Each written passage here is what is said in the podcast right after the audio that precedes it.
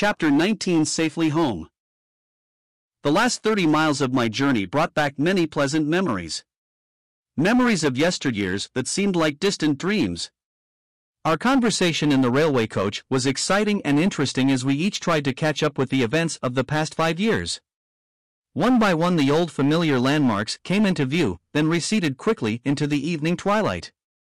Soon the winter darkness enveloped the drab landscape, but in our little compartment it was bright and cheerful. The long-awaited moment had come. The train drew slowly into the station at Tillicoultry.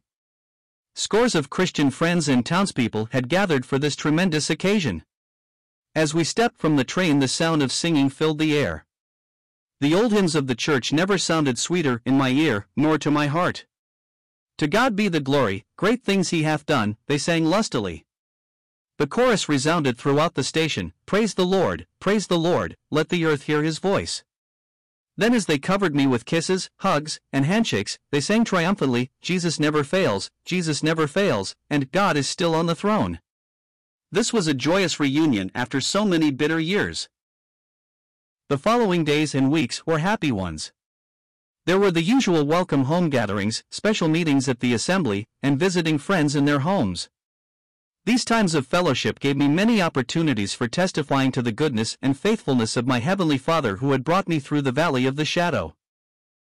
After a few months of recuperation, I returned to my secular employment, and also gave myself wholeheartedly to the work of the Lord in the area.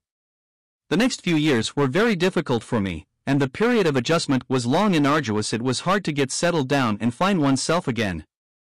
The walls of the factory in which I worked seemed at times to be closing in on me, almost driving me to the breaking point.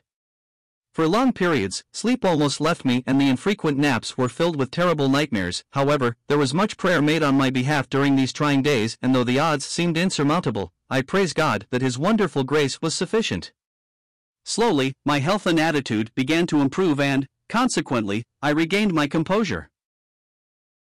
I could not pass from this phase of my life without recording that in nineteen fifty, I was introduced to Lily Hislop of Hamilton, Scotland, and at first sight I was convinced that she was God's helpmeet for me. In January of nineteen fifty-one, we announced our engagement, and in June of the same year we were united in the Lord. In September of nineteen fifty-three, God blessed us with a baby daughter, Anne. Eighteen months after our marriage I accepted a position on the staff of a paper company near Glasgow, where we spent four happy years. When my career seemed to be approaching its zenith, I felt that the Lord was calling my family and me to Orillia, Ontario, Canada, where my brother-in-law had established himself in the building business. On May thirteenth nineteen fifty-seven, we left Scotland in an almost empty plane for the New World. During our two and one-half years in Orillia, despite the pressure of the restaurant business, we gave ourselves to the work of the Lord. Gradually during this period the divine pattern and plan for my life began to unfold. The pieces were coming together. The call of God became clearer and the leading of the Holy Spirit more apparent. This was really not a new situation for me, because God had spoken on many previous occasions. The crisis came during a weekend conference in the West Street Chapel in Orillia. Mister T E McCulley, the father of Ed McCulley, one of the five missionaries martyred for the Lord at the hands of the Aka Indians in Ecuador in nineteen fifty-six, was one of the speakers. The challenge of his message gripped Lily's heart and mine. The Lord also used the pictures of the martyred missionaries to complete His work in us. After deep exercise of heart, we surrendered to the call and claims of Christ. We disposed of our restaurants and waited for the Lord's leading as to our place of future service for Him. Sometime later we received a telephone call from Mister G T Wiley of Indialantic, Florida, asking us to come and visit. A few brethren had built a chapel in Satellite Beach, but required someone to help them establish the work. Our visit to the area revealed the great potential. After much prayer by all concerned, we were convinced that Satellite Beach was to be our sphere of labor. On October twenty-sixth nineteen fifty-nine, Lily and Anne and I left Canada for Florida to work among the space engineers and others in the Cape Canaveral area. We have spent many happy years in fellowship with the assembly in Satellite Beach.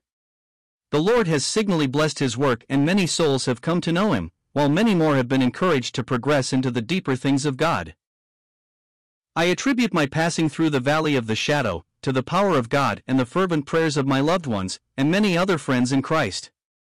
I believe that the God who delivered Daniel from the lions, and who also walked with the three Hebrew children in the fiery furnace, is alive and can work for his children today.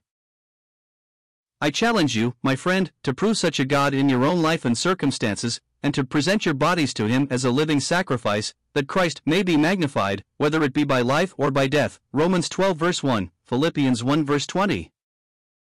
The grace of our Lord Jesus Christ be with you all. Amen.